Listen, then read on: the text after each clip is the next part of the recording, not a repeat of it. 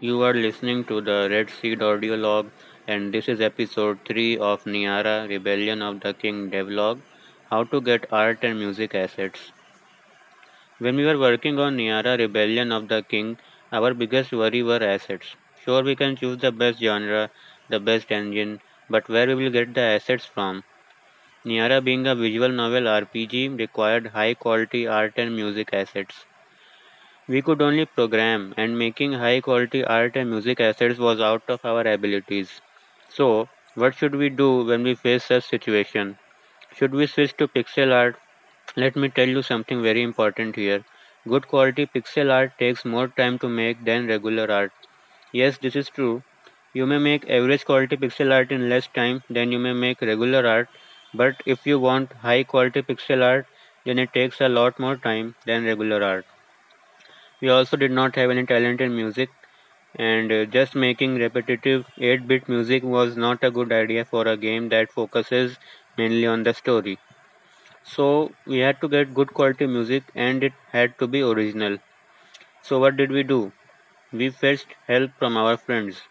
And if you are also an indie studio, you should also fetch help from other people. Sure, you will have to pay them and you are short on budget, but let me tell you this art and music is where you should spend money. If art is the blood, flesh, and skin, then music is the soul of your game. The underlying program is the brain. Nobody looks at the program as long as it functions well. But everybody looks and feels your art and music assets. So spend money on them as much as you can and get the best quality original music and art assets. We approached our friend Anish Gupta and asked him to license some of his amazing music to us for our game. He licensed the soundtracks of some songs from his album Illusory Awakenings.